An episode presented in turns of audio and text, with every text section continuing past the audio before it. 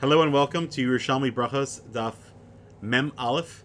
Um, I want to share a quick ha'ara, and I want to come back to what I promised you about the Hashmatas Yerushalmi as well.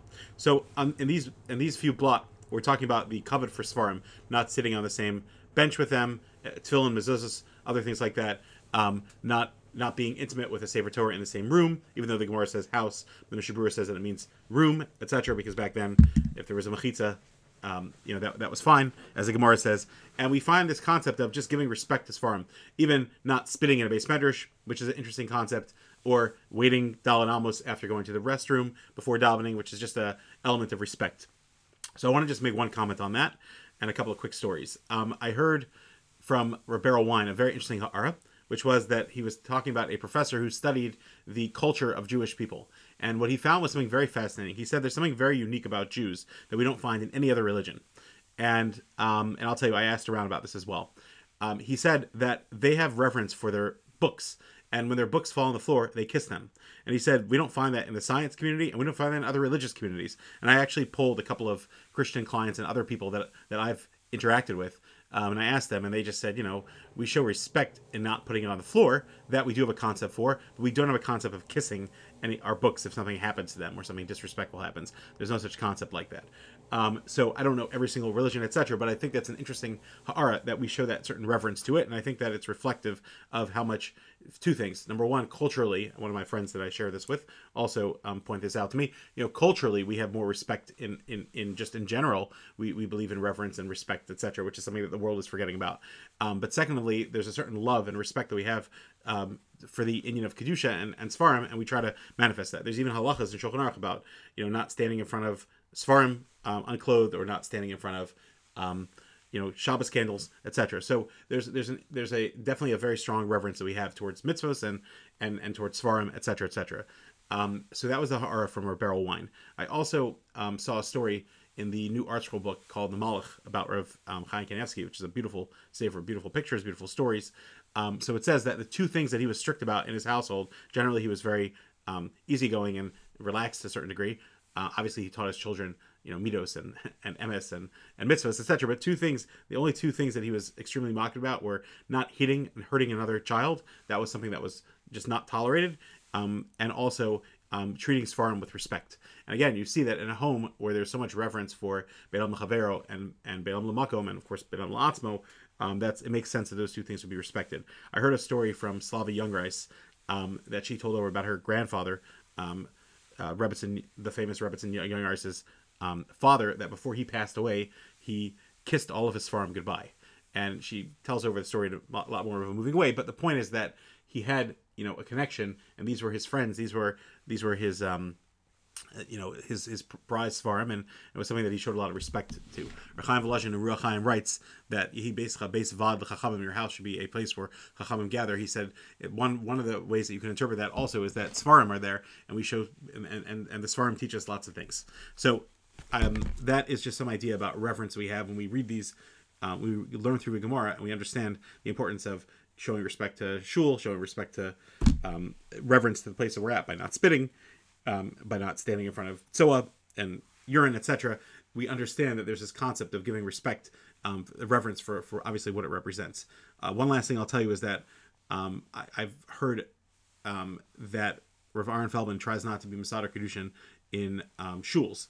And one of the reasons brought down is because he doesn't like the talking that goes on in the shul. There's a lack of reverence to the place where it where it happens. That that's his that's his issue. So, um, of course, I know that there's a preference in Shulchan Aruch to go outside and to make sure that that um, you know that, that, that the chuppah takes place under stars, etc., or at least under um, you know visible stars uh, through through glass. But um, there's also a hakpada that he has about trying not to be Mesader Kiddushin in a shul because of the lack of reverence to the shul with the talking that goes on there. Anyway, just an interesting thought. I promised you Hashmatas Yerushalmi, so I'll just start very very briefly. Hashmatas Yerushalmi is very fascinating. It's brought down in the back of every single um, sefer uh, mo- most prints of Yerushalmi. So, for example, I have the Oz V'Hadar print, and if you look all the way at the back, you'll see it. And it's very fascinating because it kind of has a combination of three main things.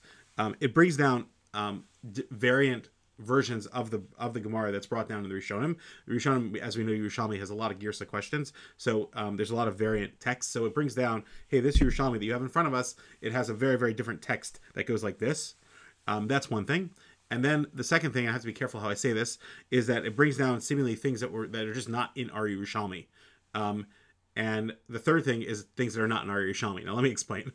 Uh, part one of not in your our Yerushalmi is either a Girsa issue that um, that we just don't have um, that, that, we're just literally missing those words. For example, in the Pirush Shir Shirim for uh, Miuchas the Ramban in Osir Aleph, it brings down the Yerushalmi says Osios Henka Gufos, which is a Kabbalistic concept, that the letters of a Torah are like bodies, but Tenuos Keneshamos, and the Trup or the Nakudos, depending on how you read that. Um, because again, this is a Kabbalistic thing. Reb Chaim Volozhin talks about Nefesh Chaim, Ayin Sham, um, and, and there's a lot more to this equation as well. But Tenuos maybe let's say the the the nekudos are for neshama, um, and the os below tenua lo yishalim dibor because if you don't have the nekudos, then you can't speak. Now this is a kabbalistic concept. Um, apparently, we don't have a girsa like this in Yerushalmi. So that's type number two. One is that there's just variant texts that say slightly different words that might change things. Two is things that seemingly are just missing out of Yerushalmi, but clearly the Rishonim are quoting from the Yerushalmi. And the third is things that are not in our Yerushalmi, but maybe misquotes. Why do I say that? Because some of the Rishonim and Achronim will say that there is no such thing as that as Yerushalmi. The Yerushalmi didn't say that, and they'll try to prove why. Um, and those are just things that were mistakenly attributed to to the Yerushalmi. And I heard this um, from um, Rabbi Bechhofer, who's a, who's a scholar in Yerushalmi, um, and, and, many things. And he explained also that um, when the famous um, forgery of Yerushalmi Kodashim came out, he actually took a lot of the the Hashmatas of Yerushalmi and claimed that, oh yeah, that was in Kodashim, and that's here's where it is. Of course, he was caught by many people. We talked about that a little bit in in, in this um, in this segment in, in, this in this uh, series as well. But basically, um, you know, a lot of these things were were just kind of not accurate. They were just assumptions that oh this would be a good place to put in this ashmata and it was very easily it was very obvious to find that he had done that. So let me let me go through a couple of them.